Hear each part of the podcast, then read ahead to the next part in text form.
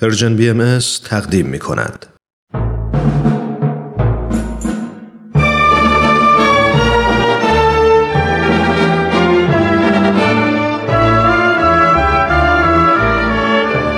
رادمردان جاوید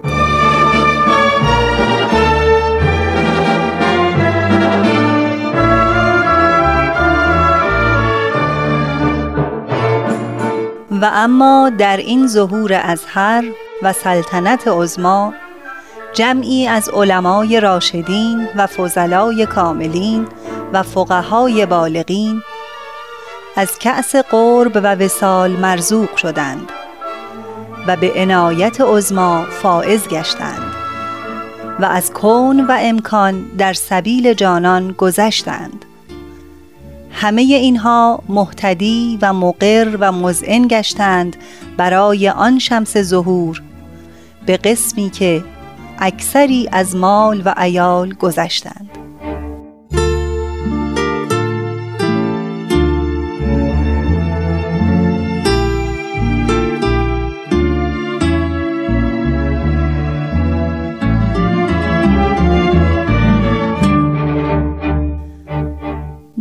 دوستان و همراهان عزیز رادیو پیام دوست درود بر شما امیدوارم هفته ای پر از موفقیت و سلامت رو پشت سر گذاشته باشید من ترانه هستم و به اتفاق همکارانم بخش دیگری از مجموعه رادمردان جاوید را به شما تقدیم می کنم. از هفته گذشته به بررسی شرح احوال جناب سید یحیی دارابی ملقب به وحید پرداختیم. ایشان هم مانند بسیاری از علمای دیگر با آنکه از مقام و موقعیت ویژه‌ای نزد دربار قاجار و همچنین میان عامه مردم برخوردار بود پس از ملاقات با حضرت باب مدعی ظهور جدید الهی به ایشان به عنوان شارع آین بابی ایمان آورد. دربار محمد شاه را رها کرد و تا ایثار جان بر ایمان خیش پایداری نمود. در برنامه گذشته به آنجا رسیدیم که سید یحیی دو ملاقات با حضرت باب انجام داد که در مرتبه دوم خود و ایشان را از لحاظ علم و دانش دینی یکسان یافت. دوستان لطفاً در ادامه برنامه با ما همراه باشید.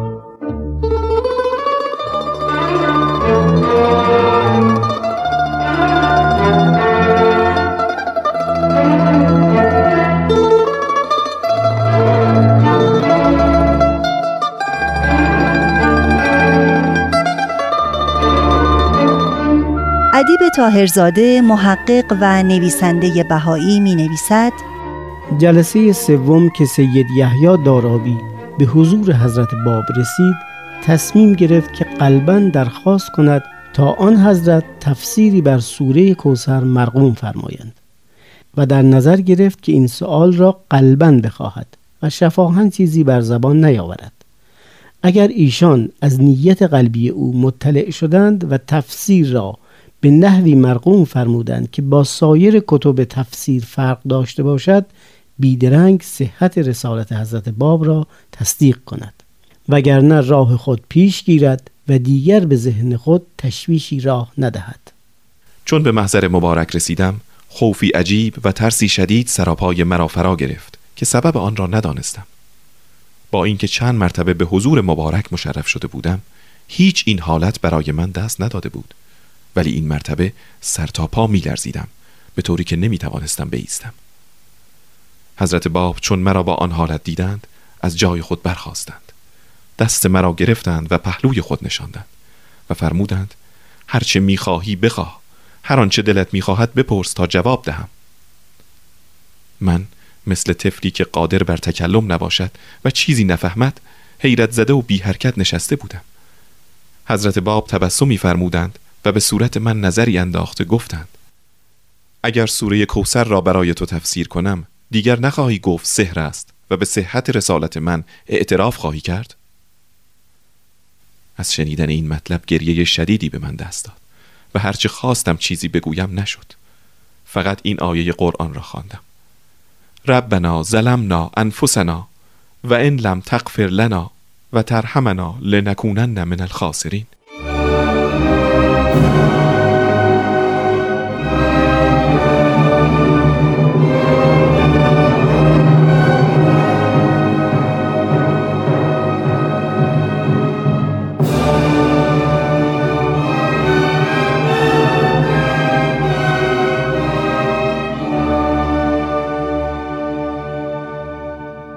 حضرت باب قبل از وقت عصر از جناب خال اعظم داییشان کاغذ و قلم خواستند و به تفسیر سوره کوسر مشغول شدند من هیچ وقت آن منظره عجیب را فراموش نمی کنم سیل آیات از نوک قلمش با سرعت حیرت آوری جاری بود با صوتی لطیف و آوازی ظریف آیات مبارکه را تغنی می‌فرمود. یک سره تا غروب آفتاب این حال استمرار داشت و بدون تعنی و سکون قلم آیات نازل می شد. در هنگام غروب تفسیر سوره کوسر تمام شد. آنگاه قلم را بر زمین گذاشته و فرمودند چای بیاورند. بعد شروع به تلاوت آیات نازله نمودند و با صوت مؤثری مشغول تلاوت شدند. قلب من به شدت میتبید حال خود را نمیفهمیدم زرافت لحن مبارک سوز و گدازی در وجود من ایجاد کرده بود که نمی‌توانم بیان کنم از بلندی مطالب و تابندگی جواهر گرانقدری که در مخزن آن آیات بود نزدیک بود دیوانه شوم. سه مرتبه می‌خواستم بیهوش شوم. باب گلاب به صورت من پاشید. قوای من تجدید شد و توانستم تا آخر به آیاتی که تلاوت می‌فرمودند گوش بدهم. پس از اینکه تلاوت تفسیر کوسر تمام شد حضرت باب برخواستند و به جناب خال داییشان فرمودند جناب سید یحیی و ملا عبدالکریم قزوینی مهمان شما هستند. از آنها پذیرایی کنید تا تفسیر سوره کوسر را که اکنون نازل شد استنساخ کنند و بعد با کمال دقت با اصل نسخه مقابله نمایند. من و ملا عبدالکریم سه شبانه روز طول کشید تا آن را استنساخ کردیم و مقابله نمودیم. مخصوصا درباره احادیثی که در این تفسیر از قلم مبارک ذکر شده تحقیق کامل به عمل آوردیم و تمام آنها را در نهایت درجه متانت یافتیم. من از مشاهده این مطلب به درجه اطمینان رسیدم. به طوری که اگر جمیع قوای عالم جمع می شدند ممکن نبود ایمان و اطمینان مرا سلب کنند یا تقلیل دهند. ادیب تاهرزاده نویسنده و محقق بهایی می نویسد جناب وحید شرح ایمانش را به محمد شاه و از طریق لطف علی خان پیش خدمت نگاشت و تعدادی نامه هم به حاج میرزا آقاسی چند تن از علمای یزد و نیریز و از آن جمله پدر همسر نیریزیش حاجی شیخ عبدالعلی نیریزی نوشت. از سوی دیگر چون در ظاهر جناب وحید میهمان حسین خان والی فارس بود دیگر به منزل او باز نگشت و حسین خان ایمان جناب وحید را به محمد شاه اطلاع داد. می‌گویند وقتی شاه از اقبال وحید به امر حضرت باب مطلع شد به صدر اعظم خود گفته بود به طوری که اخیرا اطلاع یافته ایم سید یحیی دارابی به امر باب مؤمن شده است. اگر این خبر درست باشد بر ماست که از تحقیر امر آن سید دست برداریم.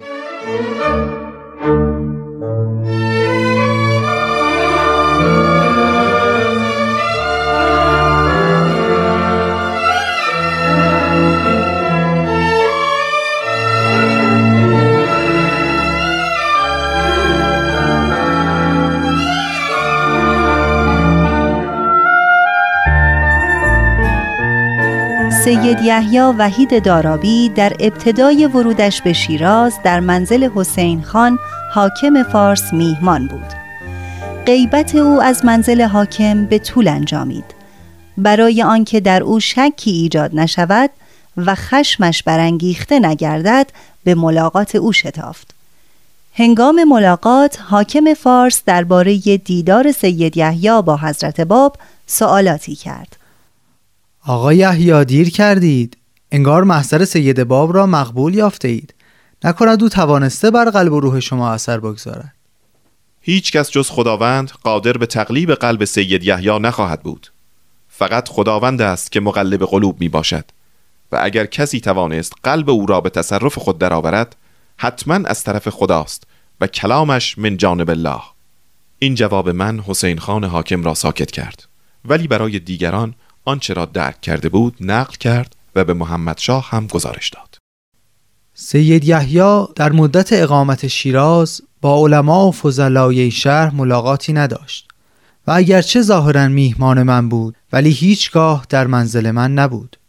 تردیدی نیست که او فریفته سید باب شده و به او گرویده است.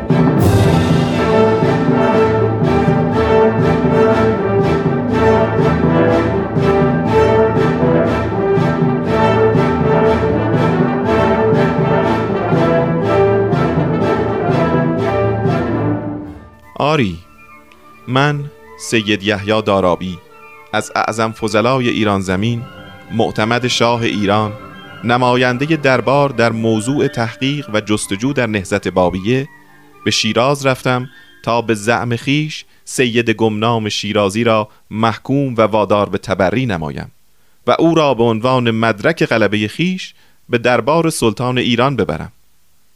اما چنان شیفته آن جوان و دعوی او شدم که از لحظه ایمان به او همه اوقات زندگی خیش را صرف ترویج امر جدید نمودم. می‌گویند محمد شاه یک بار به صدر اعظم خود حاج میرزا آقاسی گفته همین الان از جانب ما فرمانی به حسین خان والی فارس به این مضمون صادر کنید که هیچ فردی حق ندارد کلمه ای بر زبان آورد که مقام و رتبه سید یحیی را تنزل دهد. زیرا مقام او رفی و از سلاله شریفه رسالت و صاحب علم و فضل کامل است و هیچ وقت شنیده نشده است که او برخلاف مصالح مملکت و عزت دین اسلام سخنی گفته و یا اعتقادی داشته باشد. جناب وحید از جانب حضرت باب معمور ابلاغ آین جدید به پدر خیش سید جعفر کشفی گردید. پس از شیراز به بروجرد سفر کرد و ندای ظهور الهی را به پدر خیش ابلاغ نمود و از سخنان پدر چنان فهمید که او منکر حقانیت حضرت باب نیست ولی مایل است که سید یحیی او را به حال خود گذارد.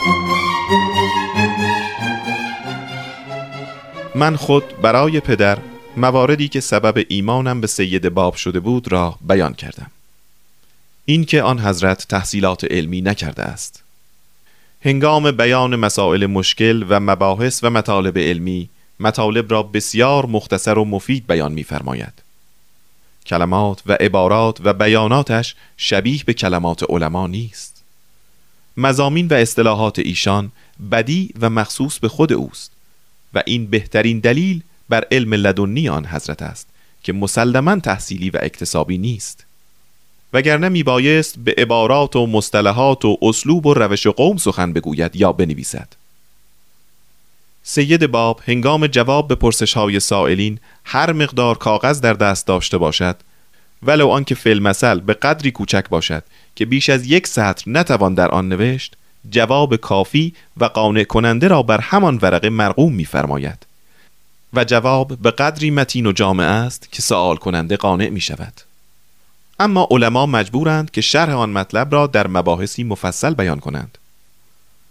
با همه حسن و زیبایی خط که مخصوص آن حضرت است در نهایت سرعت تحریر می‌فرماید و حال آنکه از شرایط حسن خط آرام نوشتن و نگاه داشتن قلم است.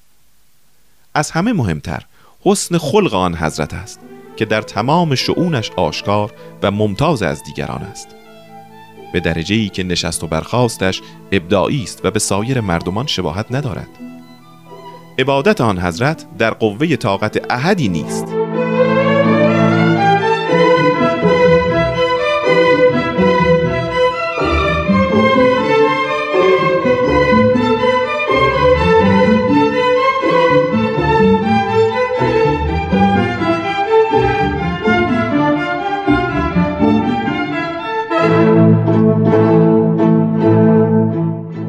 جالب این که حضرت باب در سوره 27 از قیوم الاسما ضمن خطابات مهیمنی به سید جعفر کشفی تصریح می‌فرمایند که در صورت قبول آین الهی جدید او مقامی رفیع در جهان فانی خواهد داشت و در جهان بالا با ایشان محشور خواهد بود.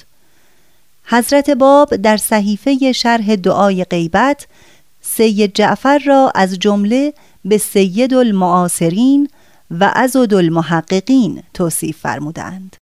پس از آنکه از آین نوظهور با پدرم سید جعفر کشفی سخن گفتم به لورستان سفر کردم و در کمال حکمت آین جدید را معرفی نمودم. به اصفهان رفتم و با برادران خود سید سینا مدرس مدرسه کاسگران و آقا سید ایسا که به تجارت مشغول بود ملاقات کردم. و به آنان اطلاع دادم که آین بابی را پذیرفتم. بردستان رفتم و در آنجا با خواهرم ملاقات و ماوقع را برای او تعریف کردم. به مقصد ملاقات با خانواده و به منظور رساندن پیام الهی به برادران خود آقا سید علی واعظ و آقا سید حسن به یزد رفتم. اول به برادرها و فامیل خود و سپس به مستعدین آین بابی را معرفی کردم. سپس برای ابلاغ آین جدید به برادر تهرانیم آقا سید اسحاق و برخی دیگر از علما و دانشمندان و عمرا عازم تهران شدم و به این کار موفق گردیدم. بعد از سفر به خراسان به قزوین رفتم و در منزل خواهرم که زوجه حاجی محمد رحیم امینی بود نزدیک شش ماه توقف کردم. آنجا بود که اخبار موهش و گرفتاری حضرت باب را شنیدم.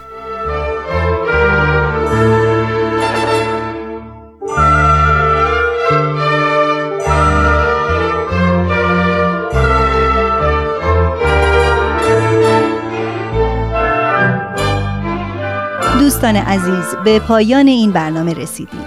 برای ما در رادیو پیام دوست بسیار مختنم خواهد بود که با ما در تماس باشید و درباره برنامه های ما اظهار نظر کنید. با این شماره تلفن تماس بگیرید. دو سفر یک هفت صد و سه ششصد و هفتاد و یک هشتاد و هشت هشتاد و هشت. تا برنامه بعد بدرود.